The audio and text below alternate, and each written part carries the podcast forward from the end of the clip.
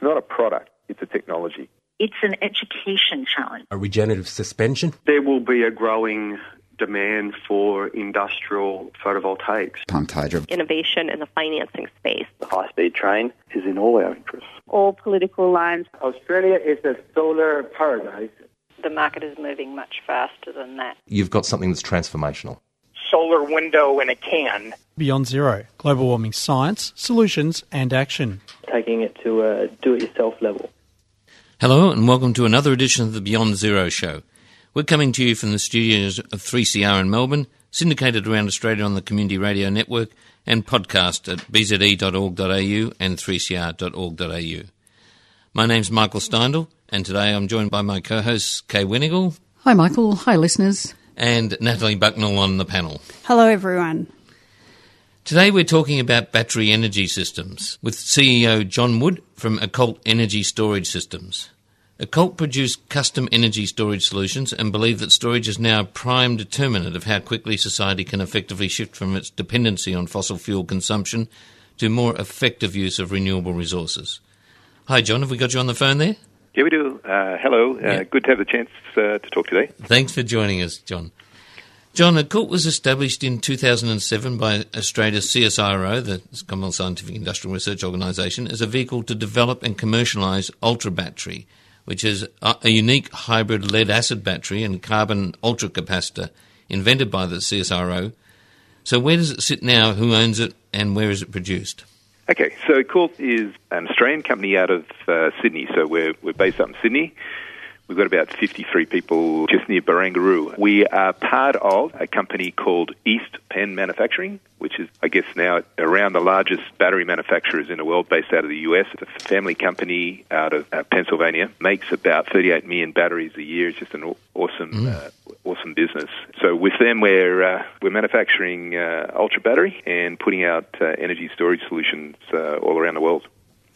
John, does that mean that it's Kay here? Does that mean that the batteries are actually manufactured in America or in Australia? Yeah, uh, the Ultra batteries at the moment uh, are actually manufactured in America by East Penn Manufacturing, in Japan uh, by Furukawa Battery, and now we've just brought uh, Exide Industries. Uh, Exide Industries is the, the largest battery manufacturer in India. Uh, just bought Exide Industries online manufacturing Ultra battery in India as well. So the the Ultra battery is a uh, a technology. It's a technology that was invented by CSIRO, and so the approach we've taken to uh, get the, the greatest impact for that technology, the greatest reach, is to establish the manufacture uh, in the uh, in the territories, and then to support it with the surrounding technology wrapper uh, to give a great experience to all the customers that utilise the Ultra battery. John, can you describe what the Ultra battery actually is? Yeah, it's a pretty amazing thing. It's an invention, uh, came out of CSIRO. Dr. Lan Lam is the inventor. He's working with a number of people down there, including uh, David Rand. But there's a, a team down in Melbourne. That they came up with the understanding that if you were to hybridize a cell, now you, batteries are batteries and ultra capacitors are ultra capacitors. But in, in this case with ultra battery, what they did was they combined both chemistries in into a single cell. Now, that means there's actually battery chemistry in every ultra capacitor cell, in every ultra battery cell, and there's uh, capacitor technology in, in there as well. And what's going on is that the because they share a common electrolyte, uh, the capacitor technology is actually modifying or changing uh, the behavior of the uh, battery chemistry. And one of the well, ultra batteries is, built on a lead acid foundation, and one of the limiting features of that, uh, or one of the, the features that uh, we certainly want to do better with that technology, was always its ability to operate in what's called partial state of charge, which is uh, never quite full, never quite empty, sort of always putting uh, energy in and out. And so lead acid batteries would do be able to do a certain amount of that, but then they would uh, they would what is called sulfate, which means they gradually lose some capacity and then uh, over time. But the CSIRO invention uh, helped uh, in terms of uh, mitigating the impact of that sulfation and allowed the battery to be used in these new uh, use models and they're the ones that we apply to uh, uh, renewable integration and uh, you know diesel emission reduction and things like that. Thanks for that. I, I can imagine our listeners, we've only slipped in twice that this, we're talking lead acid technology, and they're probably horrified thinking, what the hell are they on about that for? Isn't that dead? um, and this is important that this technology has given a new life to lead acid possibilities, and we, we will cover that a bit more. But uh, basically, one of the main restrictions of lead acid is that they hated um, not being fully cycled or fully charged. That had very detrimental effects on them. And, and you've just talked about being able to operate in that partial state of charge zone. But the other, or the thing that's allowed to do that, and, and I want to clarify this here, you talk about this um, supercapacitor or ultracapacitor technology. My understanding, and I've, I've been struggling with this the last couple of days, is it's not actually a capacitor. That it's it's the capacitor technology where you um, basically have replaced the anode with this um, super area that you get with the ultra capacitors as the anode, but it's not behaving like a capacitor because that's not what you want. Capacitors uh, vary their voltage with, with current, and, and you don't want that with a battery. You want it to maintain its battery. Is that right? That it's it's the supercapacitor technology, but it's not actually a capacitor. Yeah, look, it's uh, that's a good explanation. If you think about battery chemistry, batteries uh, store battery chemistry stores a lot of energy. So mm. you have a, a, balance between power and energy uh, capabilities in a battery.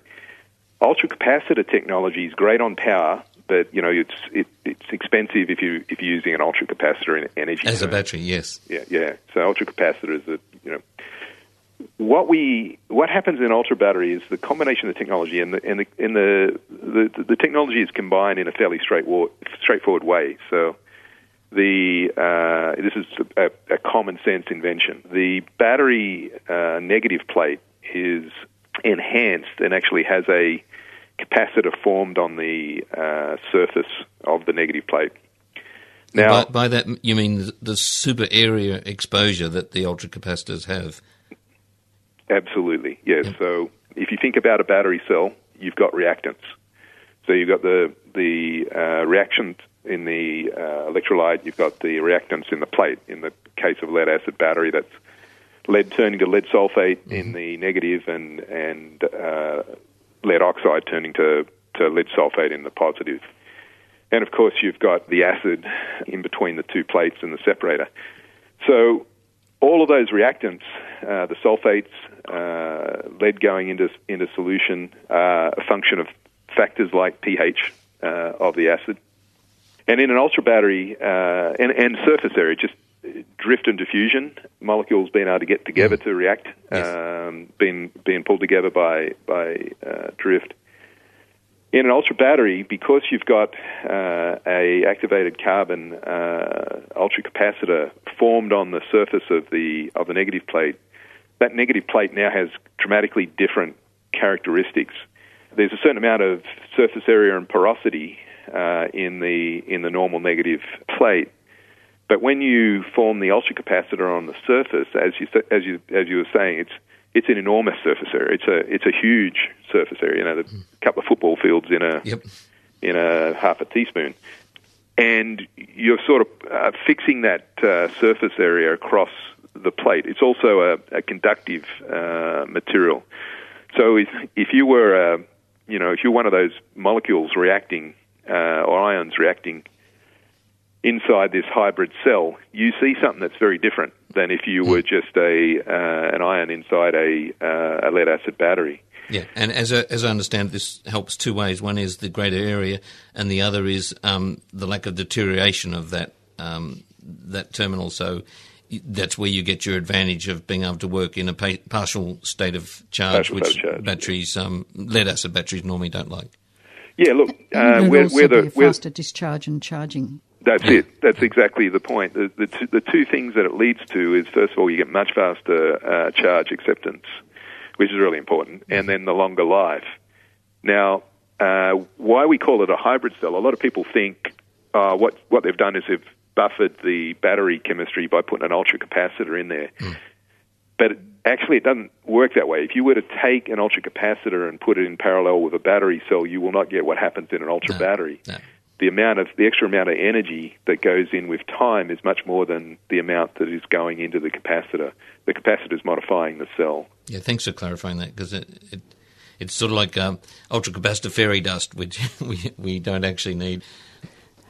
So, John, what sort of applications are really suited for this? Oh, look, I think everybody uh, at the moment in the energy storage community is trying to find a solution to take uh, variable uh, energy generation and make it as convenient as you know energy on demand or, or fossil fuel energy. Dispatchable. Dispatchable to make it dispatchable. Now, what we're therefore using energy storage for is to shift energy in time. So in the past, you would think of energy storage as you know being available to do something on need, but now we actually use it to to buffer, uh, and there's a lot of different applications. So you know, the, the benchmark application is the uh, power application uh, known as, as frequency regulation. That's sort of the that was the benchmark in you know if you can handle frequency regulation, uh, that's the the very short duration uh, balancing of, of energy on the grid. Which the Tesla battery has excelled at so far, hasn't it? Yeah, and the Ultra battery has uh, has excelled at so. Mm you know, we've been doing frequency regulation uh, in North America uh, on the PJM network pretty well since uh, since batteries started to be applied to that purpose. Mm. How how long would that be? Uh, we've had systems out doing frequency regulation for about four years now. Um, we also do microgrids. Uh, so, you know, a application in close home in, in Australia down on King Island, Hydro Tasmania did a has established an awesome island uh, microgrid down on King Island, 1,700 people uh, running off uh, very high uh, share of renewable mix, often often going for more than a day, just running off wind and and uh, solar and uh, battery, and they've got a couple of things there: a, a flywheel and some resistors.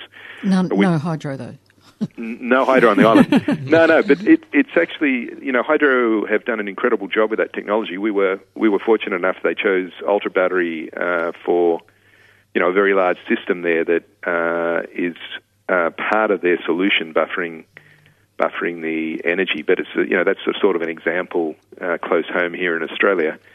And, and what sort of longevity would you expect to get out of them in that sort of setting, John? The benchmark, the benchmark that I think everyone in the in the battery industry wants to do is is to be getting at least ten years out of applications. That particular system has been out in the field now, uh, I think, for about five years, and is performing uh, really, really well.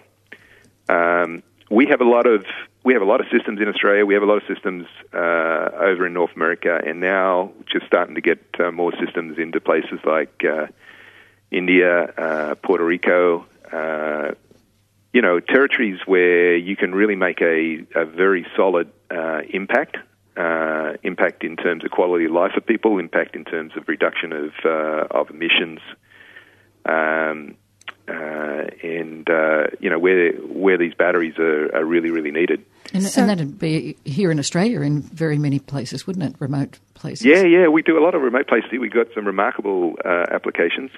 Um, one of them, one of them, uh, we we we do have a system uh, in a house which is buffering uh, energy because uh, they need to charge their Tesla. Uh, we also have a, a, system in a house where they need to uh, buffer energy so that they can charge their BMW electric car. Um, and we've got small resorts that are using the Ultra battery. we've got telecommunication power stations for uh, for for telecom towers, GSM cell towers. Uh, we've got microgrids. Uh, we've got farms. There's a remarkable system.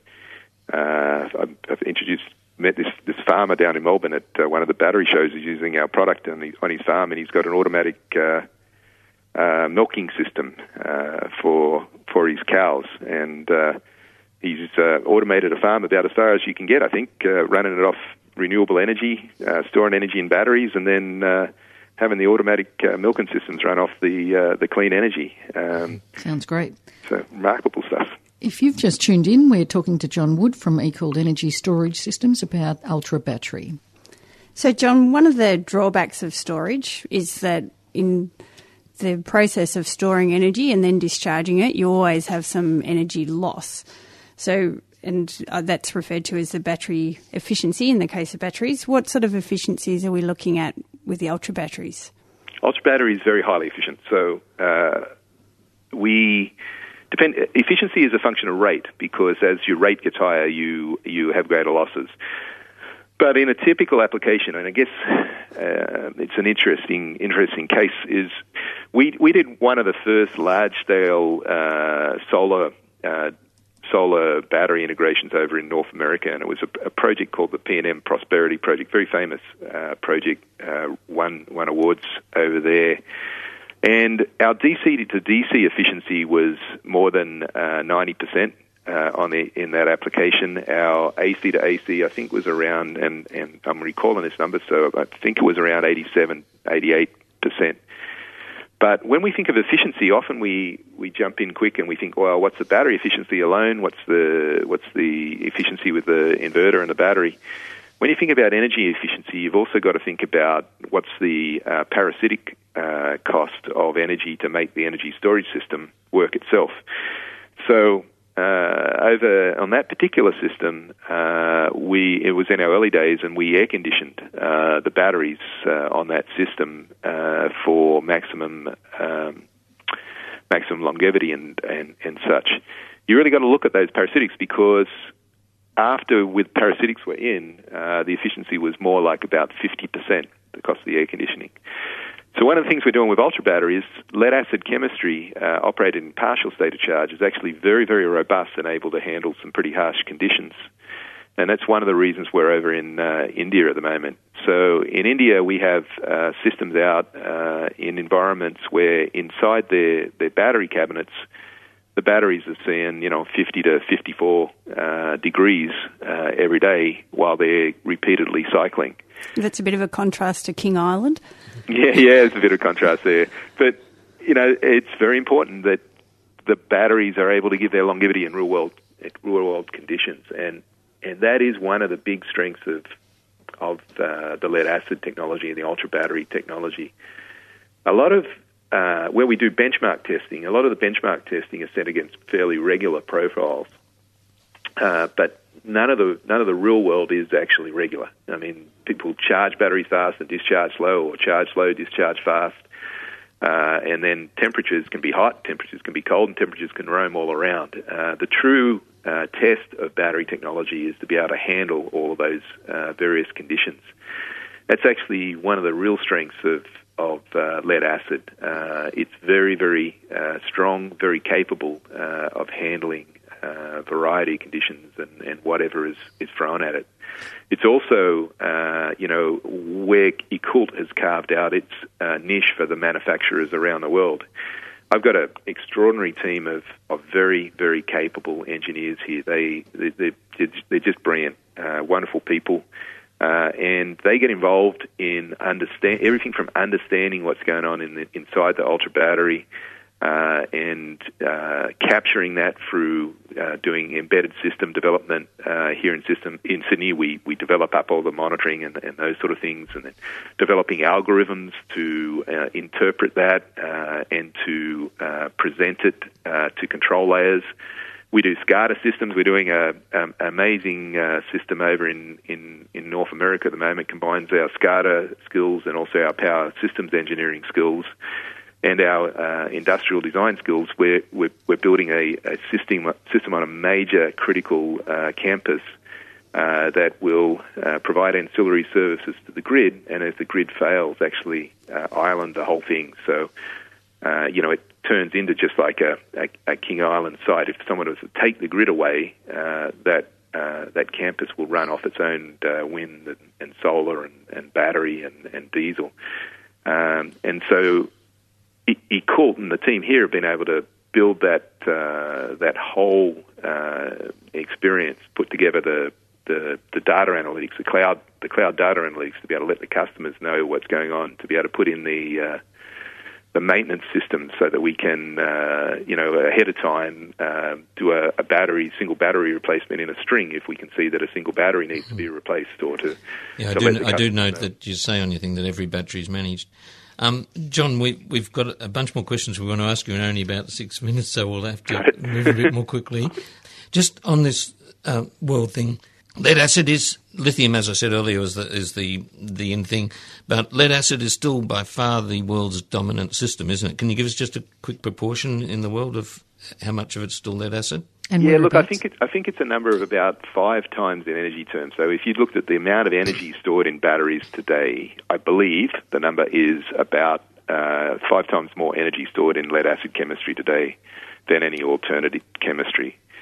Uh, there's about uh, 28 gigawatts of lead acid uh, chemistry alone in North America backing up uh, data centers and telecommunications, for example. Mm.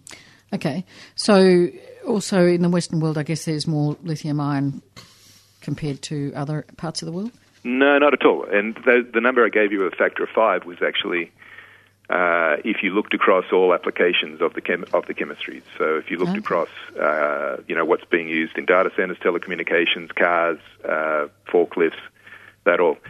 Another important, really important thing about the lead acid industry and why it's so important that we're able to unlock this latent uh, resource is it's a fully sustainable uh, industry today. So, you know, about 98% of every lead acid battery can be uh, recycled back into another lead acid battery, and the industry has found productive uses for the remainder. Uh, and so, uh, you know, our parent company, uh, East Penn, has an amazing sustainability uh, approach where we actually take the batteries out to the customers, and then the batteries come back. They go back in the crusher. They get redistributed straight back out as as new batteries. So it's a it's a, a huge capability around the world, uh, the lead acid industry, and so unlocking it to uh, to benefit uh, our renewable goals and our uh, sustainability goals, and to and to do the emissions reduction is a is a you know huge opportunity uh, from from the CSIRO technology. So, how does the efficiency of the lead acid battery compare to a lithium ion battery? A well-made uh, lead acid battery, a well-made lead acid battery will be will operate at the same efficiency as a well-made uh, lithium battery. And I, I, I want to be very specific in, if I can, on answering that because it's a, it's a specific question. The efficiency has a lot to do with the way the plates are designed, with the way the cells are designed. And so we can make lead acid batteries that will operate at very high charge and discharge rates you know, read very high efficiency. Um, And but re- it is relative- very case specific. Yeah, and the relative costs, um, John? Relative cost is an interesting question. Uh, the there's many ways to answer the question. In theory, the relative cost of the respective technologies, uh, lead acid has a significant advantage. Uh, in practice, uh, often we see uh, lithium technology bid at low prices.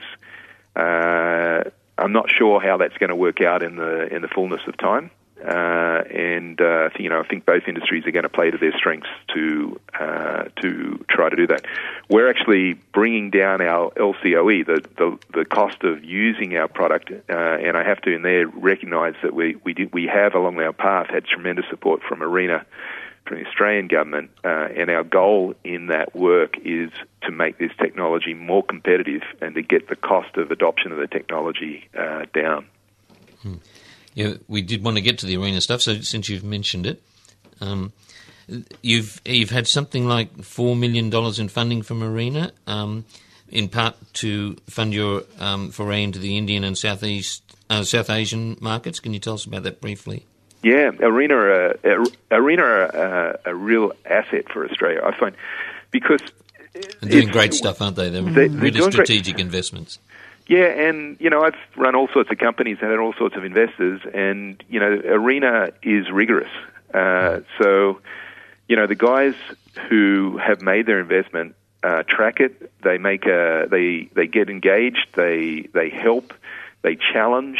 Uh, you know I find I find that it was actually a, a you know it was actually a very difficult or not difficult but rigorous process that we went through to get our grant. And at the end of going through that with them you know the whole program was better. What we what we took on, the scope of work we took on was was better. And some of your arena funding is recoupable, uh, refundable. How does that work? Yeah, that's right. Uh, we have targets, we have goals, uh, and that was the basis of the uh, arrangement with Arena. We we entered into a commercial arrangement with them.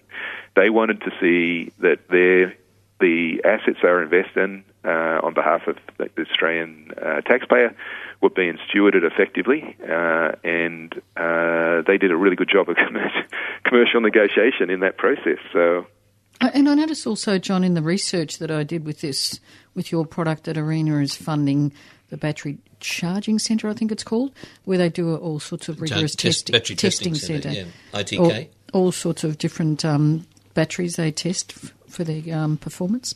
Uh, this is uh, this is our testing facility, or is this? No, is this no, I think it's one Oh in yeah, Canberra. so Arena is Arena is also doing uh, comparative testing as well. That's which right. Yeah. Uh, and one of the issues they've found there is um, is the protocols for um, the various battery systems and, and various inverters talking to each other.